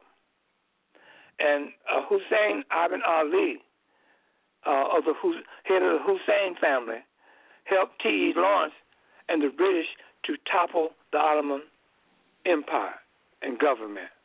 So as a, as a reward, the British rewarded Hussein Ibn Ali, his two sons, like I mentioned, Abdullah become king of Jordan and Faisal to become king of Iraq. Okay? And Hussein wanted to be king of Arabia. But the British says, no, I can't have all uh, this, this, this, these oil reserves under one family rule. So they uh, appointed Abdul Aziz al Saud as the king of Arabia in 1924. You see? And this was um, um, in 1924. So uh, that was four years before the Arab world accepted the Quran that is out here today for Islam. The, the, the, the, the Arab world accepted in 1919 the Quran, the Holy Quran that is used today in uh, in Islam today. Islam, as a religion, is a is based off of a book called the Quran. That Quran was accepted by the Arab world after the Jews, 49 years later in Syria, who who who created what is known as this Quran that was being used today. It started in, in 1870 in, in Syria. 49 years later, the Arab world accepted that Quran. That was a year after uh, the fall and the topple of the Ottoman government by the British government. See? So, uh, and the British, uh, uh, 1924, uh, appointed Abdul Aziz Al Saud as being the, the first king of Arabia. And then the first meeting in Islam's history was 1926. That's in my book, The Historical Origin of Islam, and I put all the minutes of that meeting in that in my book, The Historical Origin of Islam. So that's just a, a little little history that uh, that we should know in the African community to dispel a lot of misinformation that's been put out here over over the years and over the centuries. Excellent. So, of course, in your book, Historical Islam, you state that there was no man by the name of Prophet Muhammad that ever existed or walked the face of the earth. That is a blow to those in which that we're talking about over one billion people in which that they actually believe that. Um, give us a little bit more history on that. Well, see, uh, like I said before, all religions have a belief system. Okay, so you got uh, you got uh, Christians believing that there was a dead white man on the cross. They called Jesus Christ lived as a human being. That's a belief. See, but when you go into history, uh, you're looking for facts and the truth. And I have a five thousand dollar award to give to anybody of any race, creed, or color, including the Pope, that can use the discipline of history like I did. Uh, to say that there's never been a man that ever walked the earth in human form by the name of, of Jesus the Christ that ever walked this earth as a human being. I give you five thousand dollars as a reward to give to anybody uh, that can prove that a prophet Muhammad of Islamic tradition walked this earth as a human being. But you have to use the discipline of history, not what you believe and what you think, and what and, and use your emotions to uh, make your belief and uh, and your faith in these various religions to be true. So if you can use the discipline of history, you can get this five thousand dollars, but you have to write it up now. How, when, and where a prophet Muhammad walks this earth, how, when, and where Jesus Christ walked this earth. How, when, where, where's uh, Abraham, Isaac, Jacob, Moses, Sarah, Gideon, Esau, David, and Solomon, Joshua, any biblical characters walked this earth as human beings. You get five thousand dollars. If you can't do it, then if you can find somebody, you get a two thousand dollars finder's fee to do that. You see? So now, oh, oh my five thousand dollars has been on the table for for over over twenty years, and still there. Nobody can take it because you cannot take what you believe and write it up on paper to be facts. Facts are stronger than argument, more profound than reasoning, more dependable than opinions. silences dispute, supersedes predictions and facts, always ends the argument unless you're talking to an individual who does not recognize and want to accept facts. See? So uh, you have to know the difference between today's Islam and Mohammedanism. There's two different histories there. You see? So uh, this is what you have to know. So that would be my answer to you, brother Bay. Right. Well, there's an author out now who's a European who says that Muhammad never existed. Um, matter of fact, that's the name of the book. So obviously, you've been studying your works. Um, well, I don't know. Some time because, right, because that book just came out three years ago. Um, two, What's the name of it? 2012. It's called Muhammad Never Existed. Who, who's it written by? Uh, I can't remember his name right now because I don't have the book in front of me because I'm in New York, so I'm not at home. Um, but I okay. have the book on my shelf at the house. But um, hold on, I can probably pull it up on the computer right quick, and um, okay. I can tell you uh, more information behind it.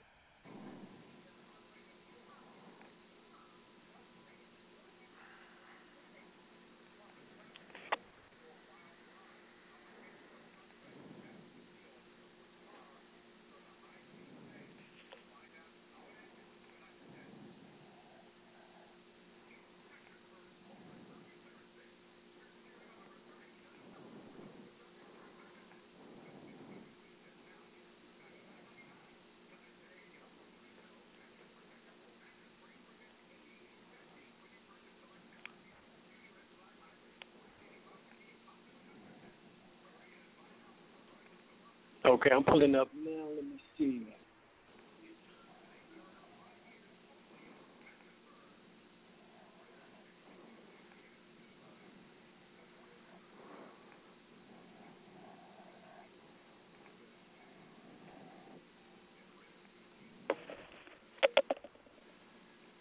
All right, the name of it is called Did Muhammad Exist?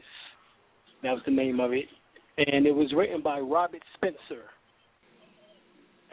Okay. Uh, I'm going to uh, get that book. And also, I'm going to tell you this, uh, Brother Aleem and Brother L, is this.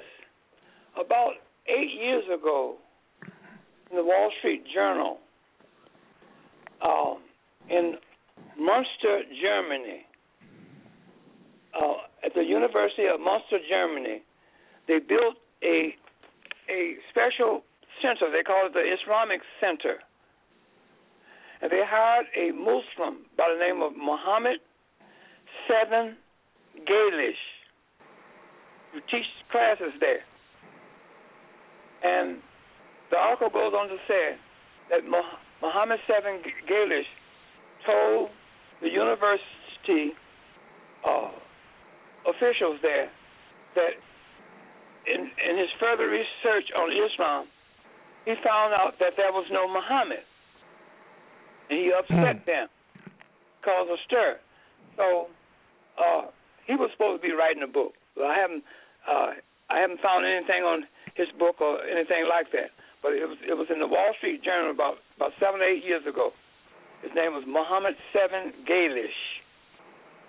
He said that after further further studying Islam, he is convinced that there was no uh, Prophet Muhammad. Like I said before, all religions are based off one's belief. You see? Before you start believing yourself, you better investigate and stop taking what these Europeans were saying because if the Europeans got to realize this. The Europeans did not treat us right, you know they're not going to teach us right. See? And like I said before, the institutions is based off of lies, deceit, murder, injustice, corruption, greed, terrorism, militarism, sexism, racism, slavery, exploitation, violence, plunder, rape, hate, religion, mythology, and perverted scholarship. That's their foundation. That's their institution. So out of everything I just said, those 19 words that I said that, that makes up the foundation of the European you, you think any truth is going to come out of that? No. They are out here teaching and misleading the, the, the general populace of the world. Why? To support and keep white supremacy in force. As long as you go into these churches and worship that dead white man on the cross, you're worshiping the white man. And you're keeping his white supremacy institution alive because you are giving away all of your spiritual power. So therefore, we are a powerless people because of that. And these misguided ministers are leading us into these churches and keep insisting and enforcing this white supremacy. And we keep practicing this white supremacy out of ignorance. See, it has to stop. Well, this is what your show is all about, and this is what I'm all about, and what you two brothers are all about.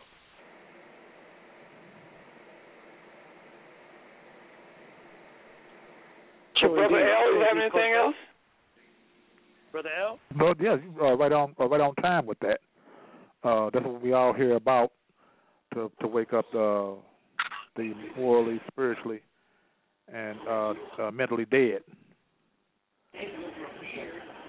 It's been a hard task, uh, very hard task, but we got to keep keep hitting them. You know, that's correct. Not gonna hit all of them because a lot of them sad, sad to say, a, a lot of them will die and go to their graves and still believe in their belief systems. That's right. We got we got to get to the young people. Yes. That's right. Um, we have about ten minutes left.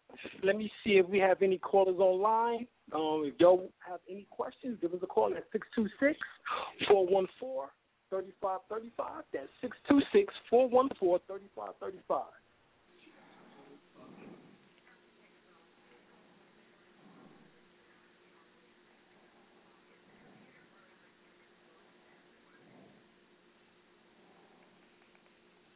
Yes, like I said, uh, uh, most of them will go will die and go to their grave, you know, believing in these falsehoods and lies.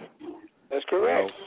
You know, and, uh, we have to have, have, have, have scholars out here to break all this stuff down to them, whether they like it or not. See, you know, so we've got to expose certain people and certain things uh, in order to get this straight in our community and get it right.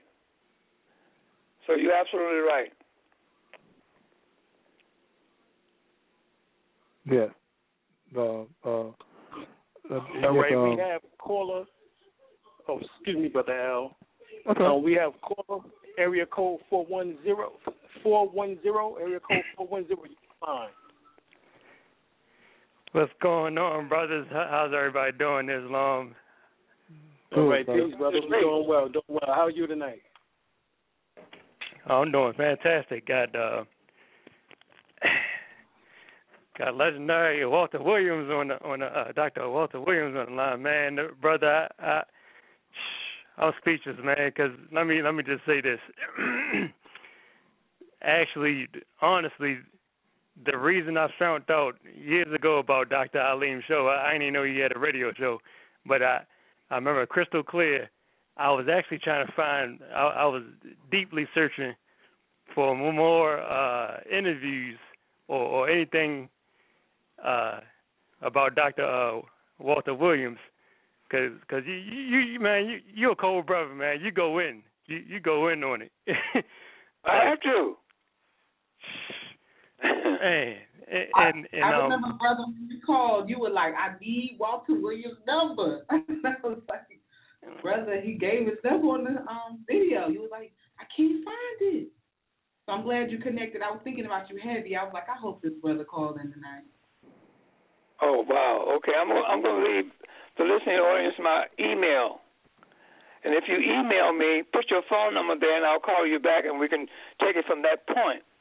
My email address is ancient Egyptian at msn dot com. Again, ancient A N C I E N T Egyptian E G Y P T I A N at M S N dot com. Email me, put your phone number on there, and I'll call you back, and we can take it from there. Okay, I, yeah, I appreciate it. Um, yeah, my my uh, excuse me, my main questions. I got the um,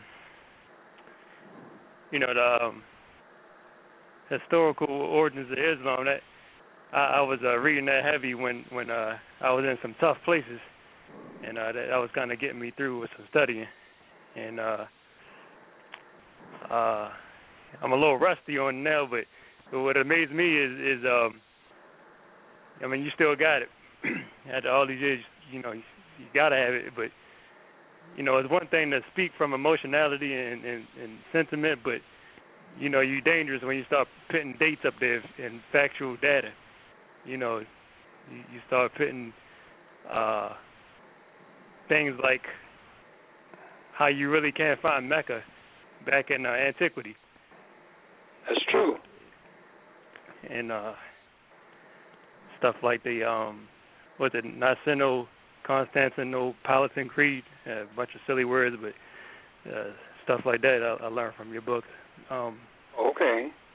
But uh, yeah, brother. Um, over the years, I actually want to ask you and Dr. Halim, have you? I mean, this is a heavy topic now. Have you seen any type of? Um, I don't want to say additions, but anything that you would add or probably revise in your your findings, um, far, far as uh, Christianity and uh, Islam and certain religions, and um, and, and uh, I don't want to overload, but and also does astrotheology play any part in uh, Isa or, or Jesus or Jesus or Yeshua or whatever his name was? And, uh, Are you talking to me, uh, brother El- Elim, or brother El? Uh, Which one are you talking to? Uh, both, but uh, you first, if if you don't mind, please. Talking about me? Yeah, that's that's um. Have you found anything new um, over your your past years? Uh, and also, does astrotheology play any role in um, the guy we call Jesus?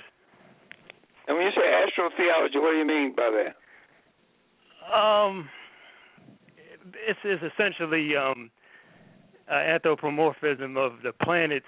They, they putting people, they they personalizing the the constellations. So, how you know, uh, um, taking the sun for instance, and and having the sun go through a journey, the, the actual uh, the solar sun going through a journey of um, uh, certain adventures, and you know, putting up certain constellations, and the sun visiting uh, Scorpio or something like that, um, and and they're making the story out of the the actual solar system, and you know, the astro, I guess, mean the I solar see, system. I see what you mean. Uh, Yeah. I've found over the years, I found a lot of new information, and a lot of the new information I'm bringing forth is in the new book that my wife and I is writing called "Dispelling Myths of Ancient Egypt." And some of that new uh, scholarship that I'm bringing forth, uh, like I mentioned on this show tonight about our ancestors creating music from their culture, came uh, the scale, do re mi, so far la ti do, and so forth and so on and uh, that's all new. And also, in telling them about uh, how the European created the chronology of ancient Egypt, our ancestors never wrote a chronology of themselves. Uh, they have a chronology of ancient Egypt. They left us an immortal legacy in, in stone, uh, papyrus, art, and literature, and so forth and so on. Um, so, and I'm telling you about, uh, you know, uh, Manuel Chrysoloras going into Florence, Italy in 1397 to to launch uh, what is known as the Renaissance era of Europe. Uh, that's new scholarship. I'm telling you that the Europeans only had literacy, literacy in Europe for 619 years, with beginning with this year, 2016, so forth and so on. So there's a lot of new uh, information that I'm bringing forward. But uh, getting back to you, uh, that goes astrological uh, theology. That goes into uh, the uh, astrology and so forth and so on. Uh, I cannot get and prove anything by way of astrology myself. I can't do that. I don't use that. That's not my uh, discipline of study. So therefore, uh, I would say no. Uh, I'm talking about human history. So you have to take what I'm telling you based on human history as to the facts of human history as to what happened. And if an individual wanted, uh, wanted to research behind what I'm saying, uh, go for it. You know, and if you find me wrong or whatever the case might be, call me out on it. No, nothing wrong with that. But anyway, uh, that's what I have to say to that. Yes, as far as I'm concerned, brother, no, I will not change anything but what I've learned and constant, constantly learning. You know, I will not change it. Uh, brother Alim and I, we study about the same thing. And of course, uh, brother Williams and I, we all study the same thing, although we have somewhat of a uh, different uh, understanding. You know, but we are still on the same course. Correct. That's my stand on that. But I'm Indeed, anything. that's mine. That's right. That's mine too. And of course, um, every day um, I keep learning new things, and um, some things I keep in the back of my head in order to see if it fits where it fits at in the piece of the puzzle. Because this is actually what we're doing. We're trying to put the pieces of this puzzle together because um, as um, Professor said, um, this, there's so much disinformation, misinformation, and we're just trying to make sense out of it all. You know, um, you know, pulling out that which is factual and true and historical, and that which is fiction. You know, uh, fantasy and uh, you know, and beliefs. You know, you know that's what we're doing, and uh, we will continue doing that. You know, to the best of our ability. You know, I can't wait for the new book to come out.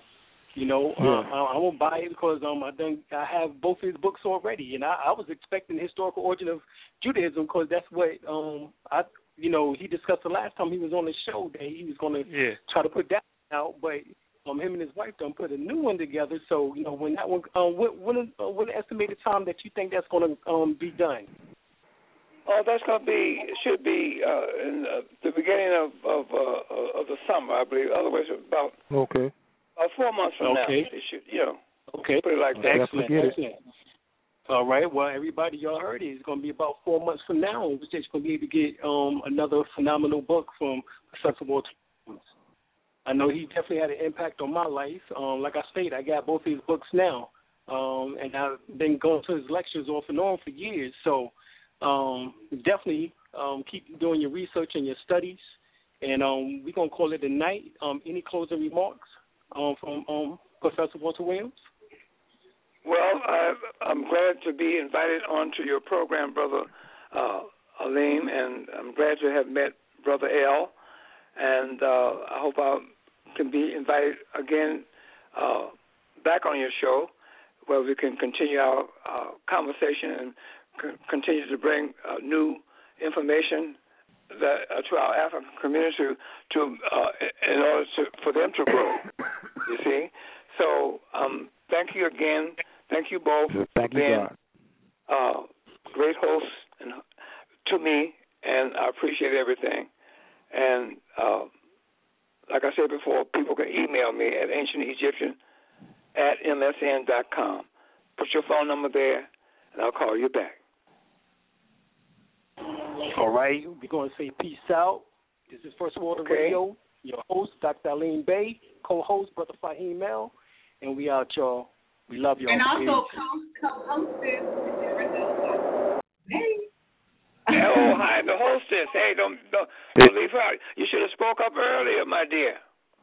Oh, and my other co-host, and, and, and my other co-host, beautiful wife, my beautiful wife.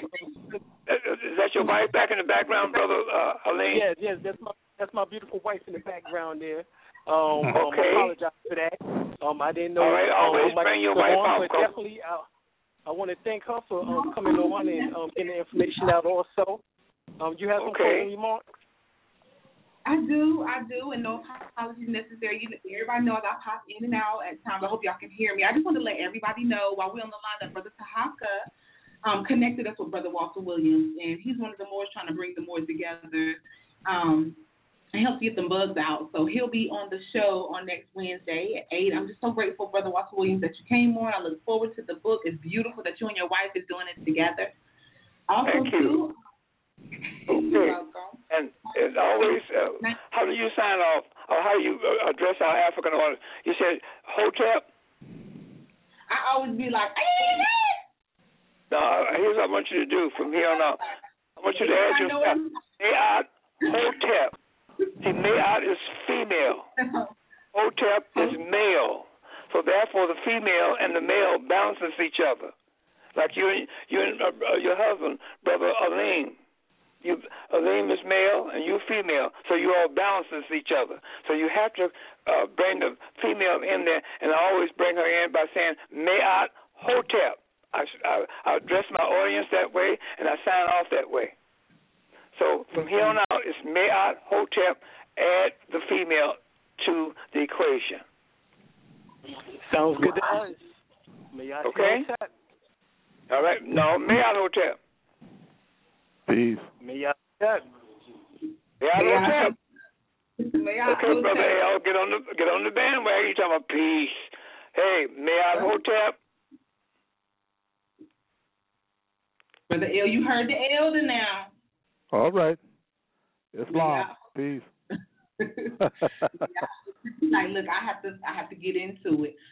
But um, before we go, family, real talk, um, we have a conference that's coming up. It's our 16th annual conference. I'm gonna announce it every time we're on the show, every Wednesday, and other days that we're together.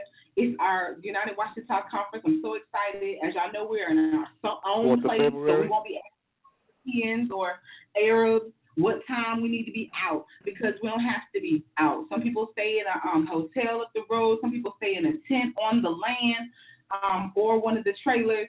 Um, well, right now the trailers are full, so you either have to get a hotel room or stay on the land in a tent. We will be having Brother Kwame there, who's going to be doing a sweat lodge.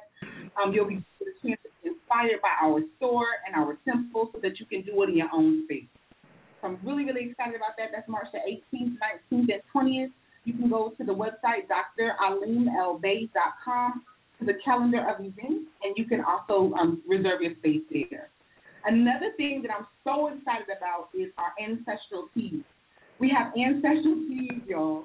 It's um, for male support, also for feminine energy. It's called Pleasant Tea because a lot of times when we're uh, PMSing or we're on our menstruation, we're losing a lot of iron and minerals and nutrients. And then also, too, we're not getting the nutrients that we need um, because of the lack of nutrients in the food until we can step up and start feeding ourselves, and also in the lack of um, oxygen in the air from the chemtrails. So, with all that being said, make sure that you're detoxing and cleansing, and we have provided some products to see how can your people support you if you don't have what they need. So that's what we're striving to do: have what our people need, and it's in be in a capacity in which is um, good enough for us. So I wanted to make sure I gave that announcement. And my All happy right. hotel, brother um L. Let's say it now. Let's honor the elder. All right. Mayat Hotep. Hotep. My God Hotel. All right, we love y'all so much, and we just appreciate y'all support. Thank you. Much love.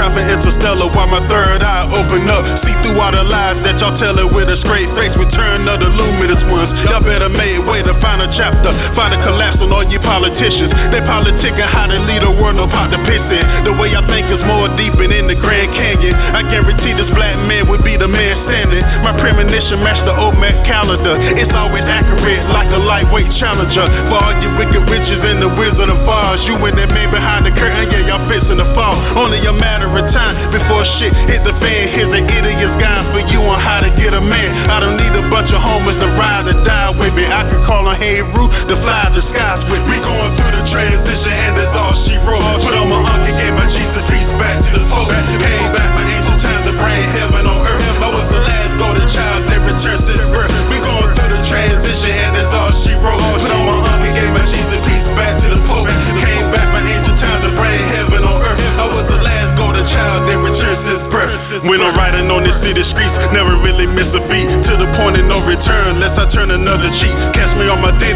smooth as I wanna be. Just being me, never chilling with the wannabes. God in the flesh, dated bad sister latches. Because my history is more than they can understand it. My melanated skin, star brush from the astro. I'm made of dark energy created from black holes. Know thyself, the only one you can lean on. I got some school books that y'all can break y'all weed on. Our here's Martin Luther King and slave ships. But what about the underwater cities and spaceships? Government covering. But if the OMAD tip fly away like a mothership, we're African people, we're the real Anunnaki, wearing feathers on their heads, just a few feet taller than me. Through the transition,